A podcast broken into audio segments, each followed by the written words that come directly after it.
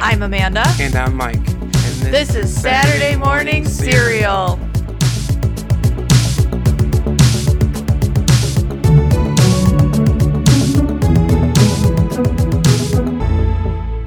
Hey everyone, and welcome to another episode of Saturday Morning Cereal. I'm Amanda here with Mike, and today it actually it is spooky season, guys.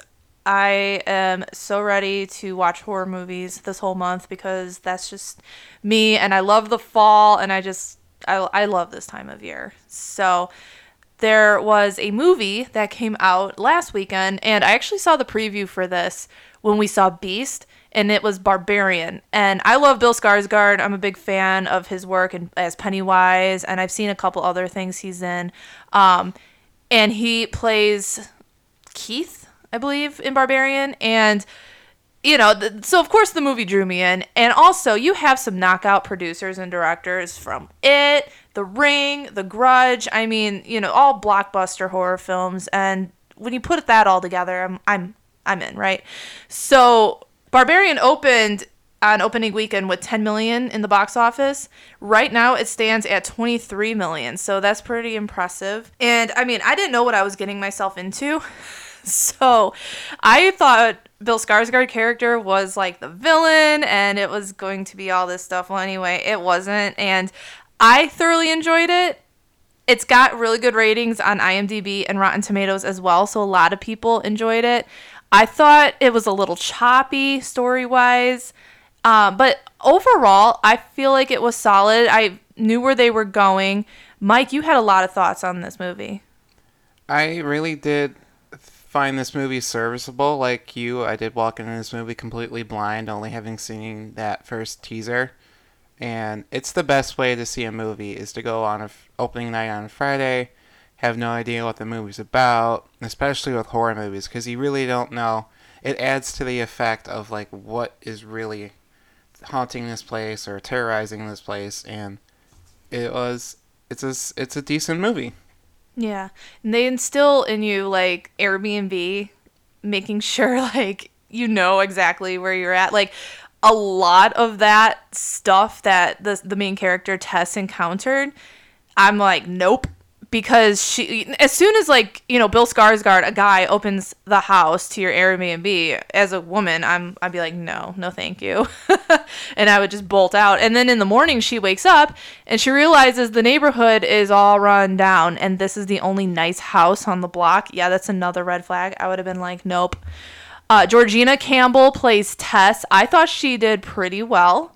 Bill Skarsgård as Keith, and then we have Justin Long as AJ.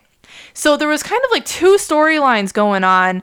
Um, like one at the beginning, right, between Tess and Keith, and then that all came to light when we when the barbarian villain is revealed, and then AJ's story is something else, right? But they all connect, and I kind of thought it was interesting how Justin Long came back into this horror movie like genre because I know him from Jeepers Creepers and that was my first horror movie I have ever seen.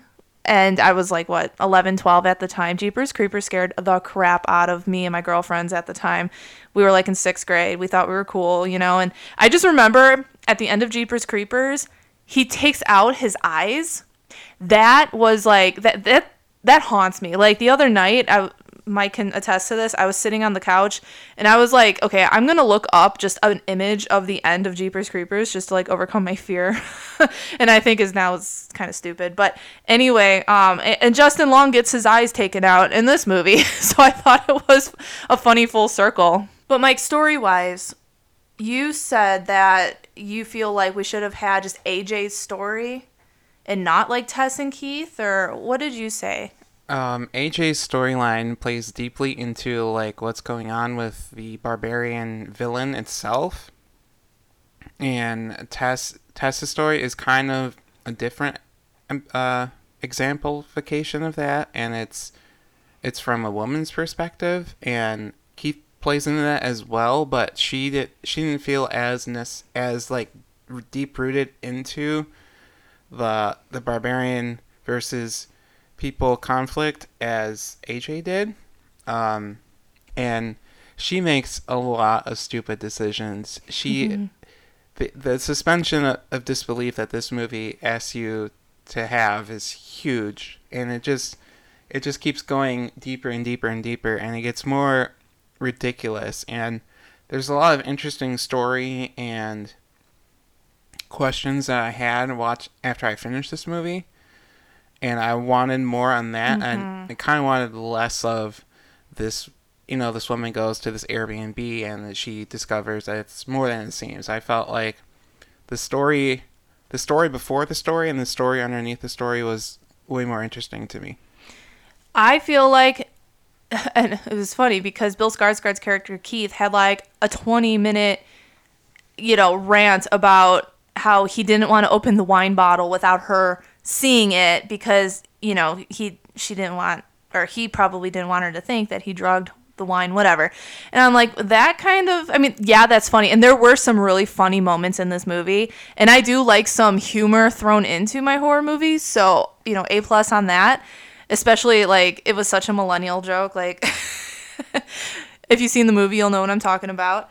Um but yeah like i feel like a lot of things were we could have dialed it down a little bit and added more story like especially the backstory to the woman who is the barbarian and how we later find out her dad lives down there as well and all the horrible terrible things that this guy did we did get a flashback with the dad. His name was Frank.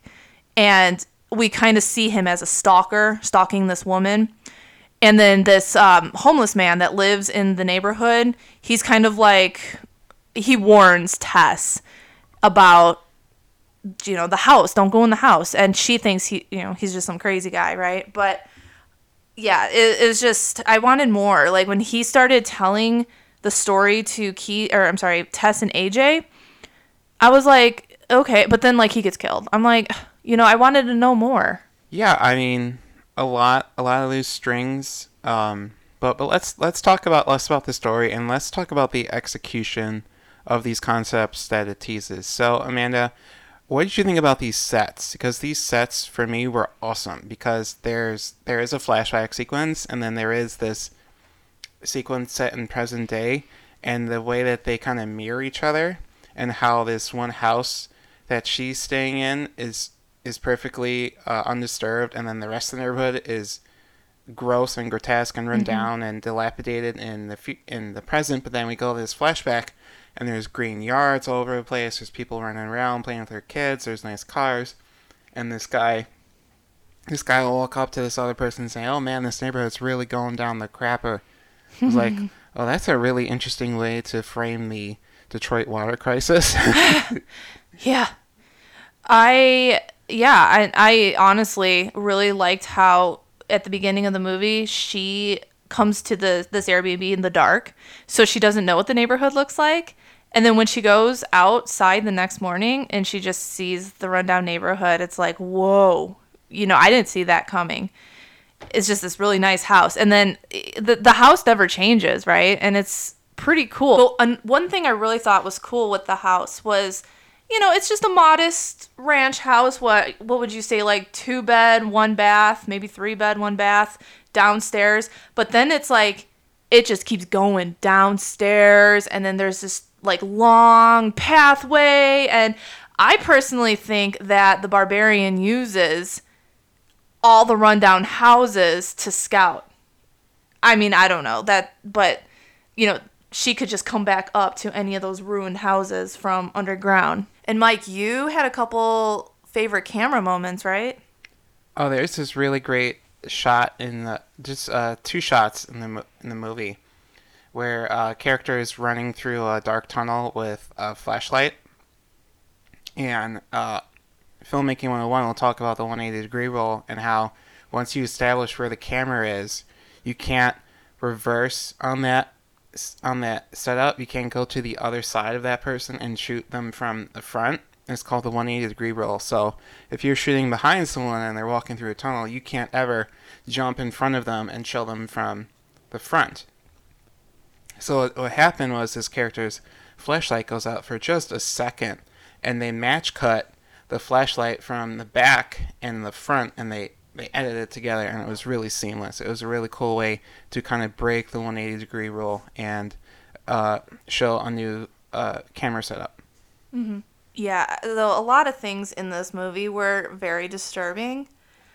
And I know, Mike, you uh, uh, see with me, it doesn't really bother me a lot. I I can do monsters and but it's gore. It's like, you know, pe- people piercing like skin or like getting their eyeballs gouged out and all this stuff. That that's what makes me like squeamish, but like this kind of stuff, I don't know. Mike, you thought it was pretty you can't get over this one part, but overall, I thought it was crafty.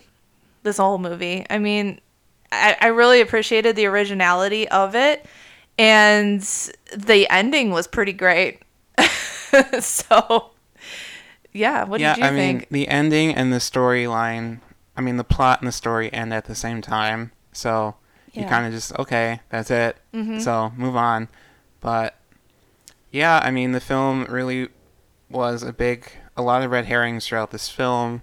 As you mentioned, Keith, played by Bill Skarsgård, you know, known for his chilling performance as Pennywise, and he's kind of just in this movie for basically the first act, and then as soon as the first act ends and we go into the second act, we completely have this tonal shift into this more like zany. I I wouldn't say zany, but sillier, more Mhm. lighthearted kind of comedy that what you would expect from something like Scream or Yeah.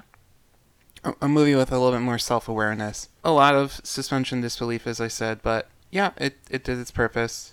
It Yeah. was we were s- disturbed, scared, startled, disgusted, Mhm. mostly disgusted, Mostly disgusted. Entertained overall. entertained. Yeah, and we were sucked in. Like Mhm. the story just gets deeper and deeper and deeper as the movie goes on, and the gore. I don't feel it was necessary to have all of that gore in the movie and Mm-hmm. have it be as graphic as it was. I could have done without it. Gore doesn't bother me. Whatever. Like I've seen some of that stuff and I'm not faint around blood or anything, but yeah, the core unnecessary. Amanda, what do you think? I agree. I was really kind of hoping for more of a, you know, it. Uh, it's ring. It did have a lot of nods to the ring, with like videotapes and cameras and all that stuff. The Grudge, um, just the monster or the barbarian, just um, it, there's the way she moved and every all that. Like you can tell there was nods to that, and then it underground lures you in, that kind of stuff. So, but you know, yeah, the gore, especially at the end, yeah. But it wasn't as bad as The Fly that you made me watch last night. Yeah, I, I made Amanda sit down and watch The Fly, which was directed by David Cronenberg. And he's the OG. He's kind of like the Jim Henson of like gore. And yeah, Amanda was not a fan. Well, That's- sh- you appreciated the movie, right? I did. Yeah, it had a really good story, and I liked where it went and everything. But oh man, but Jeff Goldblum, you know, I I do love him, but like when his face started peeling off and he lost his ear and stuff. Oh my god, no, it was the fingernails that got me. Yeah, the fingernails and the finger pus. Well, I'll tell you what. I think that that movie uses gore in like the perfect way mm-hmm. because the gore isn't kind of like sudden, like you know, a character getting their eyes popped off or or you know, like someone getting their head chopped off. It's very slow and it's very decaying in the fact of how it's used, and it's kind of like a sickness, and you just see this these gory things happen and they're slow. And you get time to like take them in and, and feel them and what they resonate with with the story. Mm-hmm. so i think that's how you should use gore in a movie. Yeah, it added to everything in the movie the gore I see what you're saying. I really do. But as Or- someone that's squeamish, I don't do people's bodily fluids and stuff. It's just not for me. barbarian didn't didn't have that type of reserve when it came to gore Yeah. and body fluids I know you. I know you don't really do like possession movies and stuff like that. Like that. Those are the movies I tend to go towards. Uh, but like I said, there's nothing like James Wan, Insidious, and The Conjuring. Like those horror films for me are just chef's kiss. so speaking of like gory and whatever, I have started watching Dahmer on Netflix. I'm on episode three now. And that's trippy. I remember I learned about Jeffrey Dahmer in an interesting way. I used to work at a pharmacy, and on one Saturday morning, we were listening to Dark Horse by Katy Perry, and there's a line like, She eat your heart out like Jeffrey Dahmer. And my boss was like, Why is he addressing Jeffrey Dahmer in the song? And I'm like, Who's Jeffrey Dahmer? And I looked it up, and oh my God. so when I found out they were making this like docu series, I'm like, okay, because I'm all about true crime and whatever. And unfortunately, this falls into true crime, eh, but it's really gruesome and it's kind of heavy so far. So I'm kind of taking the show in chunks. so I'll let you all know when I finish the series what I thought overall. But moving forward here, Mike and I watched Elvis over the weekend. And I remember seeing the trailer for this in theaters and it looked really exciting. It looked really colorful. And as someone who is not familiar with Elvis Presley too much, I mean, I know his music, but I never thought to sit down and research him.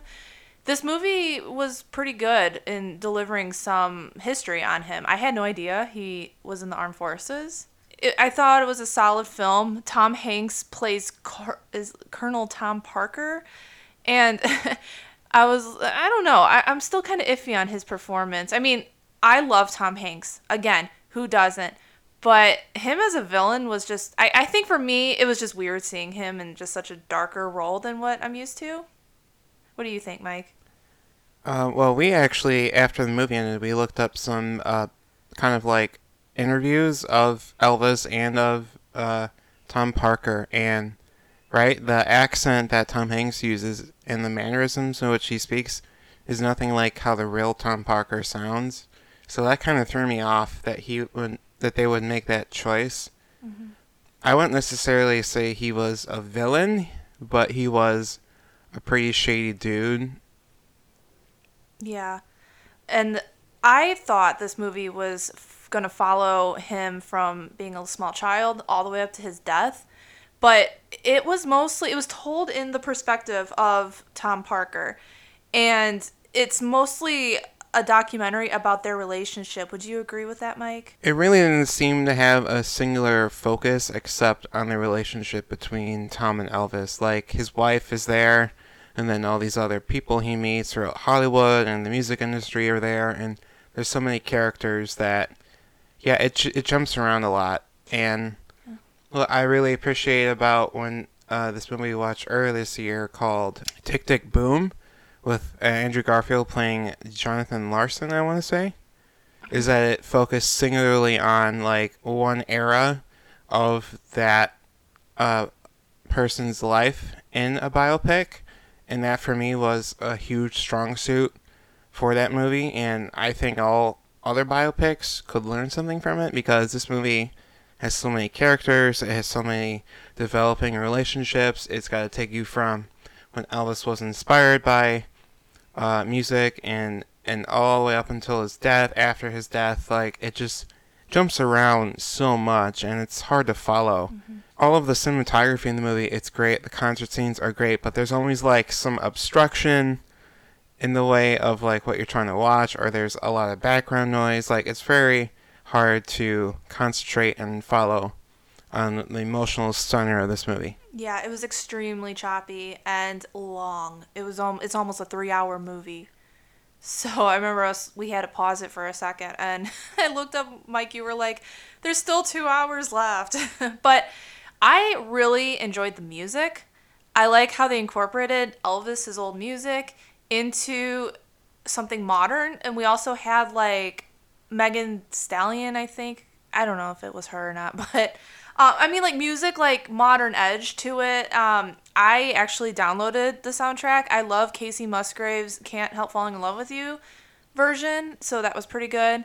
Um, but yeah, it was just it was so long, it was so choppy. But again, uh, as someone who doesn't know much about Elvis, I thought it was a really good introduction to his life and it made me research him a little bit after the film. So that was really cool. And at the end, we also saw some clips of him, like, you know, it was really sad in his last performance, he could barely stand. So, just little things like that. But overall, as a story, it was just long. It was choppy. Yeah. wouldn't, it, wouldn't it have made like a better story if they had decided that you know we're gonna make three Elvis movies, or we're gonna make a whole season of an Elvis TV show, and we're just gonna follow him around because this movie was trying to be Forrest Gump, mm-hmm. and it it wasn't Forrest Gump. Well, it goes back to what you said about Tick Tick Boom, how it focuses on one singular character and that per, like point of time.